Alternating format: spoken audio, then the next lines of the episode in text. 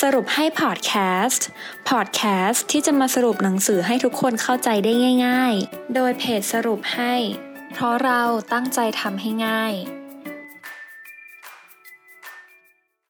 สวัสดีค่ะ ยินดีต้อนรับเข้าสู่สรุปให้พอดแคสต์นะคะ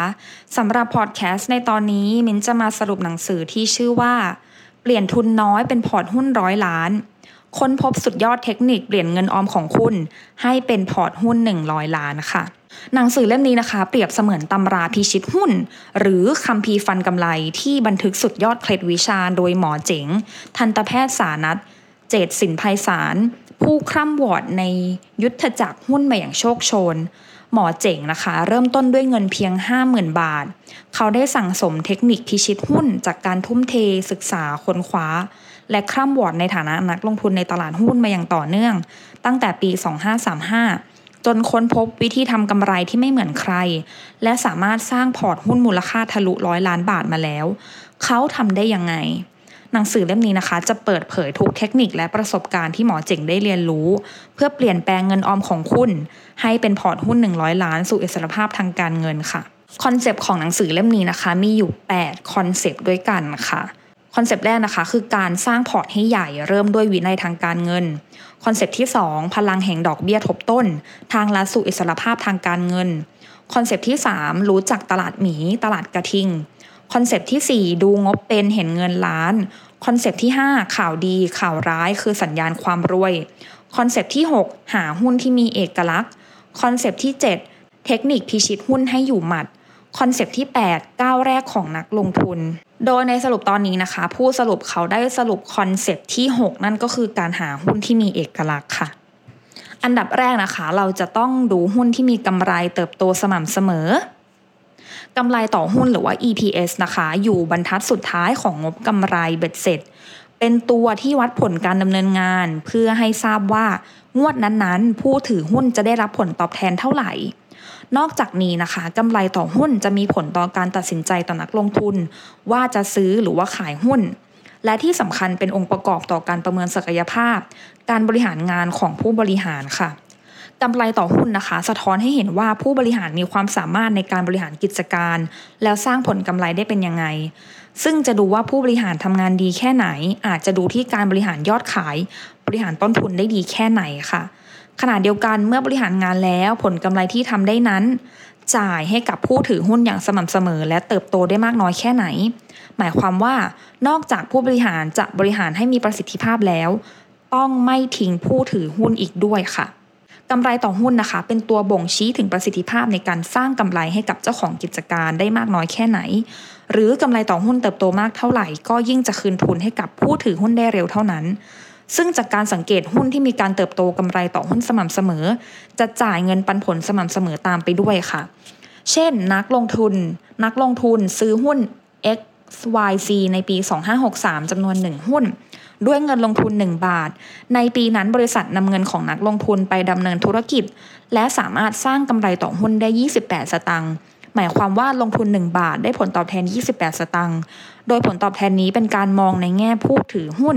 โดยยังไม่มองถึงการจ่ายเงินปันผลนั่นเองค่ะ อย่างต่อไปนะคะ คือผลตอบแทนต่อส่วนของผู้ถือหุ้นมากกว่า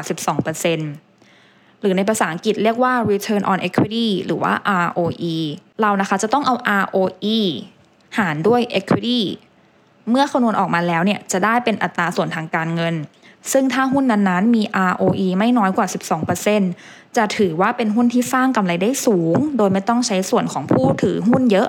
หรือเรียกง่าย ๆ ว่าเป็นหุ้นที่สร้างผลตอบแทนได้ดีนั่นเองค่ะอย่างต่อไปนะคะคือผลตอบแทนต่อส่วนของสินทรัพย์มากกว่า 12%ภาษาอังกฤษเรียกว่า return on asset หรือว่า ROA อัตราส่วนที่จะช่วยวัดความสามารถในการทำกำไรว่าสร้างผลกำไรได้กี่เปอร์เซ็นต์จากสินทรัพย์ทั้งหมดที่มี ไม่ว่าจะเป็นที่ดินอาคารเครื่องจักร ซึ่งวิธีการคำนวณนะคะ ก็ทำได้โดยเอากำไรสุทธิของบริษัท หารด้วยสินทรัพย์รวม โดยผลตอบแทนต่อส่วนของสินทรัพย์ที่นำมาลงทุนควรมากกว่า 12%ค่ะ ข้อต่อไปเงินปันผลต้องมากกว่าดอกเบี้ยธนาคารค่ะ เงินปันผลนะคะ เป็นค่าตอบแทนที่บริษัทจ่ายให้แก่ผู้ถือหุ้น ซึ่งมักเป็นการกระจายกำไร เมื่อบริษัทได้กำไรหรือว่าส่วนเกิน บริษัทสามารถนำไปลงทุนในธุรกิจต่อ หรือสามารถจ่ายให้แก่ผู้ถือหุ้นก็ได้ บริษัทอาจสงวนกำไรหรือส่วนเกินส่วนหนึ่ง และจ่ายส่วนที่เหลือเป็นเงินปันผล การจ่ายแก่ผู้ถือหุ้น ซึ่งสรุปแล้วนะคะ ในการจะเลือกหุ้นเนี่ยคุณต้องดูหุ้นที่จ่ายเงินปันผล เปอร์เซ็นต์มากกว่าดอกเบี้ยธนาคาร เช่น ดอกเบี้ยธนาคารอาจจะอยู่ที่ 1%แต่ว่าเปอร์เซ็นต์เงินปันผลของหุ้นตัวนั้นเนี่ยจะต้องมากกว่า 1%ค่ะ นั่นคือข้อดีที่คุณควรจะเลือกหุ้นตัวนี้ ข้อต่อไปนะคะหนี้สินต่อทุนน้อยกว่าเท่ากับ 1 ต่อ 1 อัตราส่วนหนี้สินต่อทุนหรือว่า DE ย่อมาจาก debt to equity ratio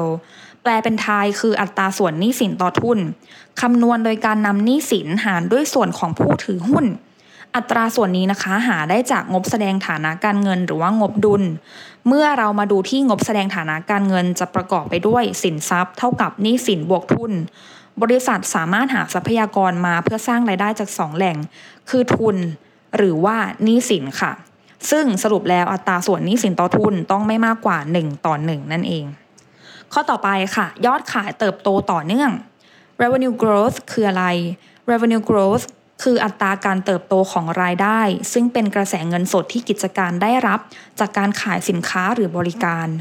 การเติบโตหลักๆ ของบริษัทนั้นนะคะ เราจะรู้ได้จากการเติบโตของยอดขาย และการเติบโตของกำไร ถ้ายอดขายสินค้าหรือบริการของบริษัทนั้นมาก ก็ส่งผลให้กำไรโตตามกันไปด้วย เราจึงสามารถหาอัตราการเติบโตว่ารายได้โตเป็นกี่เปอร์เซ็นต์ได้ง่าย ๆ ค่ะ ข้อต่อไปค่ะ สามารถปรับขึ้นราคาได้ ราคาสินค้าและบริการสามารถปรับขึ้นได้ เพราะสินค้าหรือผลิตภัณฑ์บางอย่างมีต้นทุนที่เปลี่ยนแปลงค่ะ ข้อต่อไปค่ะ ต้นทุนการดำเนินงานเหมาะสม ค่าใช้จ่ายในการขายและบริหารหรือมักเรียกสั้น ๆ ว่า SG&A คือค่าใช้จ่ายที่เกี่ยวข้องกับการขายและการบริหาร เช่น เงินเดือน ที่ไม่ใช่ค่าแรงทางตรง เช่น เงินเดือนและค่าคอมมิชชั่นของพนักงานขาย เงินเดือนของพนักงานฝ่ายบริหาร โดยต้นทุนการดำเนินงานต้องเหมาะสม ไม่ต้องใช้เงินบำรุงรักษาการดำเนินงานธุรกิจมากมายค่ะ จบไปแล้วนะคะสำหรับเปลี่ยนทุนน้อยเป็นพอร์ตหุ้นร้อยล้าน ขอจบไปด้วยคำพูดจากหมอเจ๋งในหนังสือนะคะ เทคนิคพิชิตหุ้นท่องให้ขึ้นใจ เราจะซื้อหุ้นตอนมีข่าวร้าย แต่ต้องเป็นหุ้นที่ดี มีกำไร มีเอกลักษณ์ และได้ปันผล หุ้นที่ดีมีเอกลักษณ์เท่านั้น จึงฟื้นขึ้นมาได้และสามารถเติบโตต่อได้ หวังว่าทุกคนจะได้ประโยชน์จากพอดแคสต์ในตอนนี้ พบกันตอนหน้า สวัสดีค่ะ ติดตามสรุปให้ได้ที่ Facebook, YouTube และ b ล็อกดิค่ะ เพราะเราตั้งใจทำให้ง่าย